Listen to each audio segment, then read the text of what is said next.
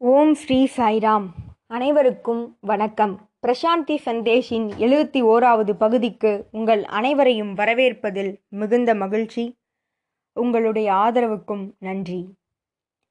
ஒவ்வொரு வாரமும் பகவான் சொன்ன பல விஷயங்களை பல கோணங்களில் நாம் பார்த்து வருகிறோம். அந்த வகையில் இந்த வாரம் நாம் பார்க்க இருக்கும் தலைப்பு லைஃப் இஸ் எ ஃப்ளோ வாழ்க்கை என்பது ஒரு ஓட்டம் போல நீரோட்டம் போன்றது. ஆற்றில் எப்படி நீரானது தேங்கி நிற்காமல் அதனுடைய ஓட்டம் தொடர்ந்து கொண்டே இருக்குமோ அதுபோல வாழ்க்கையில் நாம் எங்கும் தேங்கி நிற்காமல் ஓடிக்கொண்டே இருக்க வேண்டும். நம்முடைய வளர்ச்சியானது நடந்து கொண்டே இருக்க வேண்டும். நாம் வாழ்க்கையில் தேங்கி நின்றால் பிறகு நாளடைவில் நாற்றம் என்பது தொடங்கும். ஆகவே வாழ்க்கை என்பது ஒரு நீரோட்டம் போல அதனை நாம் தொடர்ந்து மேற்கொள்ள வேண்டும். ஒரு படகில் படகோட்டி துடுப்பினை பின் நோக்கி செல்ல செல்ல படகானது முன்னோக்கி செல்லும். அதுபோல நாம் வாழ்க்கையில் முன்னோக்கி செல்ல வேண்டும். மகிழ்ச்சியாக முன்னோக்கி செல்ல வேண்டும். அதுவே வாழ்க்கை நமக்கு கற்றுத்தரக்கூடிய பாடம் மேலும் நாம் கற்றுக்கொள்ள வேண்டிய பாடம். வாழ்க்கையை முன்னோக்கி செல்ல நாம் சில நிலைப்பாடிகளை பின்பற்ற வேண்டும். எப்படி ஒரு கங்கை நதியை சுற்றி நான்கு மலைத்தொடர்கள் இருக்கிறதோ அந்த மலைத்தொடர்களை கடந்தே அந்த புனித கங்கையை நாம் அடைய முடியுமோ? அதுபோல நாம் நம்முடைய வாழ்க்கையில் அந்த புனிதத்துவத்தை அடைய நான்கு நிலைகள் உள்ளன நான்கு படிகள் உள்ளன என்று கூட சொல்லலாம். முதலாவதாக நம்முடைய கர்மம். இந்த கர்மம் என்பது கர்மம் என்றால் செயல்கள். மிக மிக முக்கியமான ஒன்று. நாம் பிறந்ததிலிருந்து இன்று வரை இந்த கர்மங்களை ஆற்றிக்கொண்டே இருக்கிறோம். நாம் கர்மத்திலேயேதான் வாழ்ந்து கொண்டிருக்கிறோம். சிலர் கூறுவார்கள் நான் எந்த ஒரு கர்மமும் ஆற்றவில்லை. நான் அமைதியாக இருக்கிறேன். அது தவறு. நீங்கள் உங்கள் புற உறுப்புகளை கொண்டு எந்த ஒரு செயலும் செய்யவில்லை என்றாலும் உங்களுள் இருக்கும் இதயமானது துடித்து கொண்டிருக்கிறது நரம்பு மண்டலங்கள் வேலை செய்து கொண்டிருக்கிறது இரத்த குழாய்கள் தன்னுடைய வேலையை தொடர்ந்து செய்து கொண்டிருக்கிறது. ஆகவே நாம் பிறந்ததிலிருந்து இறக்கும் வரை இந்த கருமமானது நடந்து கொண்டே இருக்கும். நாமும் ஆற்றிக்கொண்டே இருக்க வேண்டும். அந்த கருமத்தை எவ்வாறு அந்த புனித நிலையை அடைவதற்கு பயன்படுத்துவது? அதுவே இங்கு நாம் பார்க்க வேண்டியது கவனிக்க வேண்டியது நம் கவனத்திற்கு நாம் எடுத்து செல்ல வேண்டியது. ஒரு கர்மத்தை ஆற்றும் பொழுது அதில் முழு ஈடுபாட்டுடன் நம்முடைய முழு முயற்சியையும் கொடுத்து செய்ய வேண்டும். அதில் நம்முடைய பாவமானது எவ்வாறு இருக்க வேண்டும் என்றால் நாம் இறைவன் கையில் இருக்கும் கருவி அவ்வளவே. அதற்கு மேல் எதுவும் கிடையாது.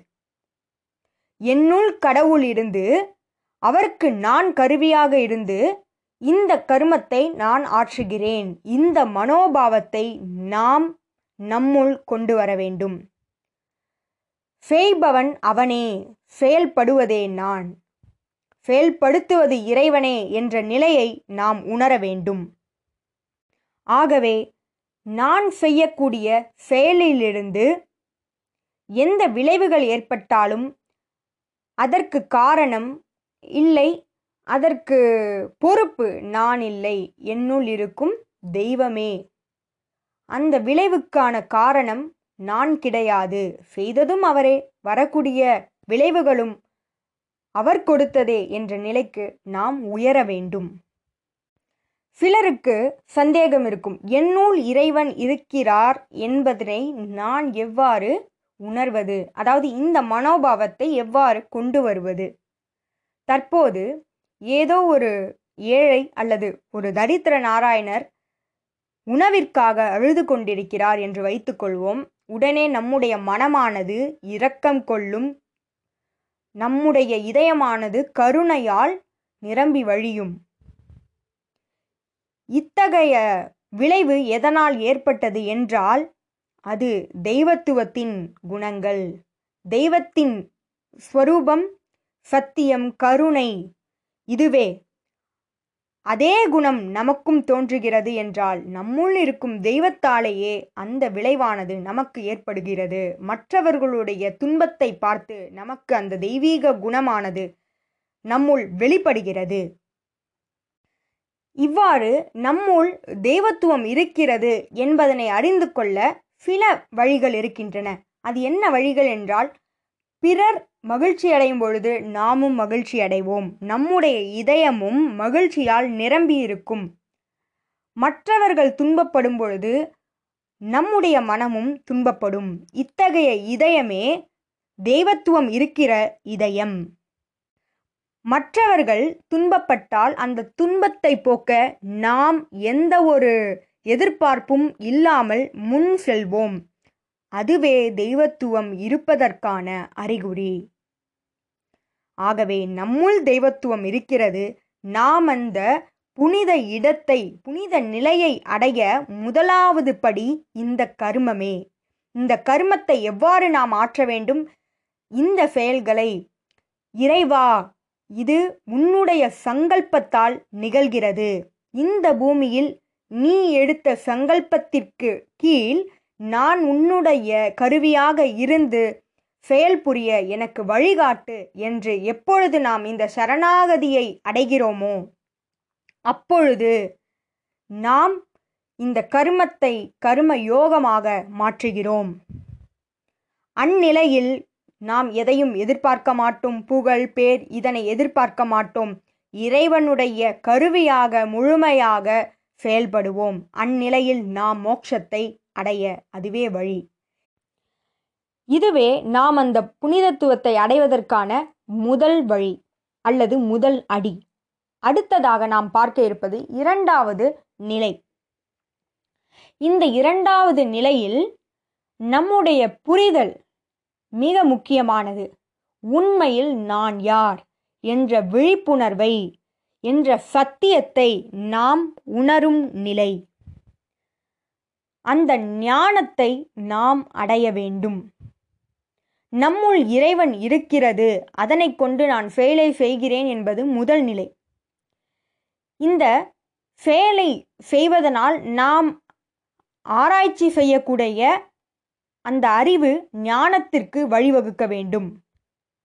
என்னுள் தெய்வத்துவம் இருக்கிறது ஒவ்வொரு செயலும் தெய்வத்துவத்தால் நடைபெறுகிறது என்றால் இந்த உலகம் முழுவதும் தெய்வத்துவத்தை தவிர வேறு இல்லை என்பதனை உணரும் நிலை.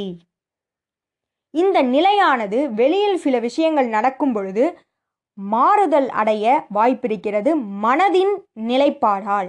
அந்த மனதின் நிலைப்பாட்டை நாம் கட்டுப்படுத்தி நம்முடைய இதயத்தில் அந்த சத்தியத்தை நிலைநாட்டுவதே இரண்டாவது நிலை.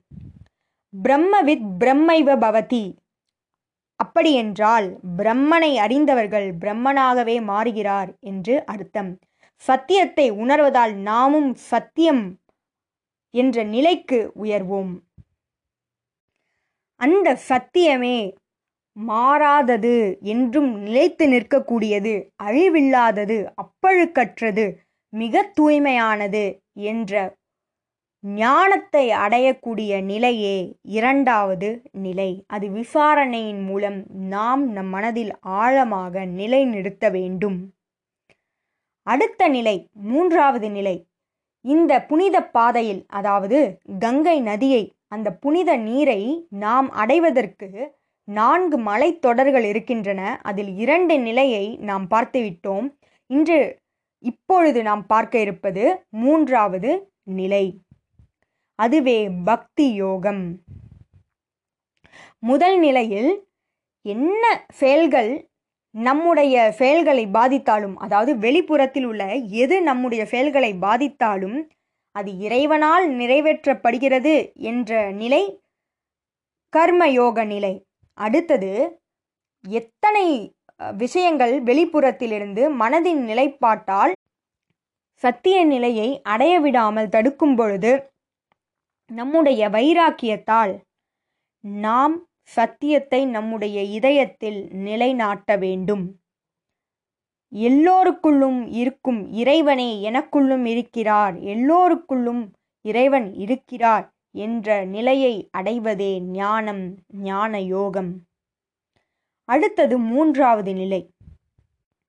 எப்பொழுது எனக்குள் இருக்கும் இறைவனே செயல்படுகிறார் என்ற நிலையை உண்மையான நிலையை புரிந்து கொள்கிறோமோ அடுத்தது சத்தியம் எது என்பதனை தெரிந்து கொண்டோமோ? இது இரண்டும் கர்மயோகமும் ஞான யோகமும் நம்முள் இணையும் பொழுது பக்தியானது பெருக்கெடுக்கும் அன்பானது பெருக்கெடுக்கும். இறைவன் மீது நாம் கொண்ட தூய்மையான அன்பு வெளிவரும். அதுவே முழுமையானது. அதில் எந்த ஒரு வேறுபாடும் இருக்காது எந்த ஒரு அகங்காரமும் இருக்காது முழுமையாக அது காட்சி தரும். எந்த ஒரு நிலையாலும் அது பாதிக்கப்படாது. அத்தகைய அன்பானது நம்முள் இறைவனுக்காக எழும் நிலையே பக்தி யோக நிலை. சரி மூன்று நிலையை நாம் பார்த்துவிட்டோம் அந்த புனிதத்துவத்தை அடைவதற்கு நான்காவது நிலை என்ன? நான்காவது நிலை இந்த மூன்று நிலைகளையும் கடந்தது. ராஜயோகம். இந்த ராஜயோகத்தில் என்ன நிகழும்?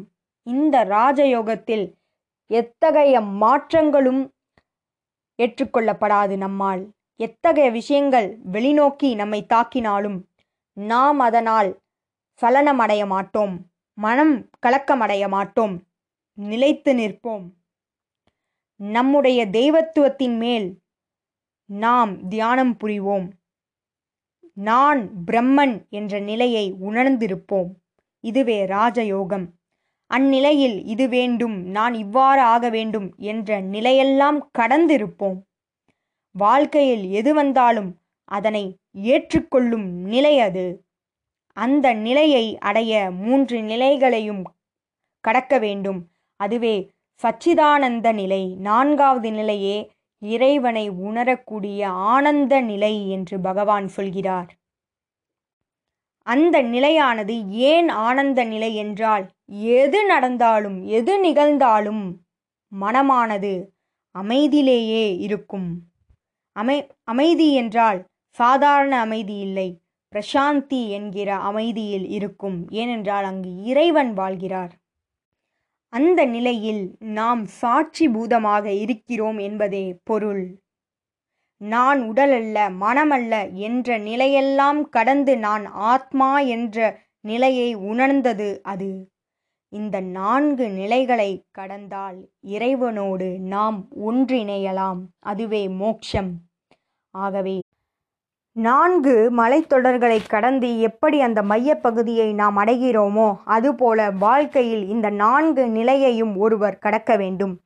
ஏதோ ஒரு இரண்டு நிலையிலேயே நாம் நின்றுவிடாமல் தேங்கிவிடாமல் இந்த வாழ்க்கை என்னும் நீரோட்டத்தை நாம் மேற்கொள்ள வேண்டும். வாழ்க்கையில் எங்கும் தேங்கி நிற்காமல் நம்முடைய பாதையை நம்முடைய குறிக்கோளை அடைய நாம் முன்னோக்கி மகிழ்ச்சியாக செல்ல வேண்டும். அந்த நான்கு நிலையை கடந்தோம் என்றால் இறைவனை நாம் அடையலாம். இதுபோல பல பகவானின் அருள்மொழிகளோடு உங்களை அடுத்த வாரம் சந்திக்கிறேன். ஜெய் சாய்ராம்.